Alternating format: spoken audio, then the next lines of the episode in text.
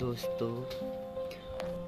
मैं आज अपनी ज़िंदगी के कुछ वो लम्हे आपके साथ बताना चाहता हूँ। खासकर अपनी जान और अपने मम्मी पापा की बात।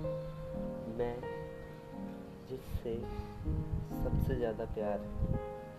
और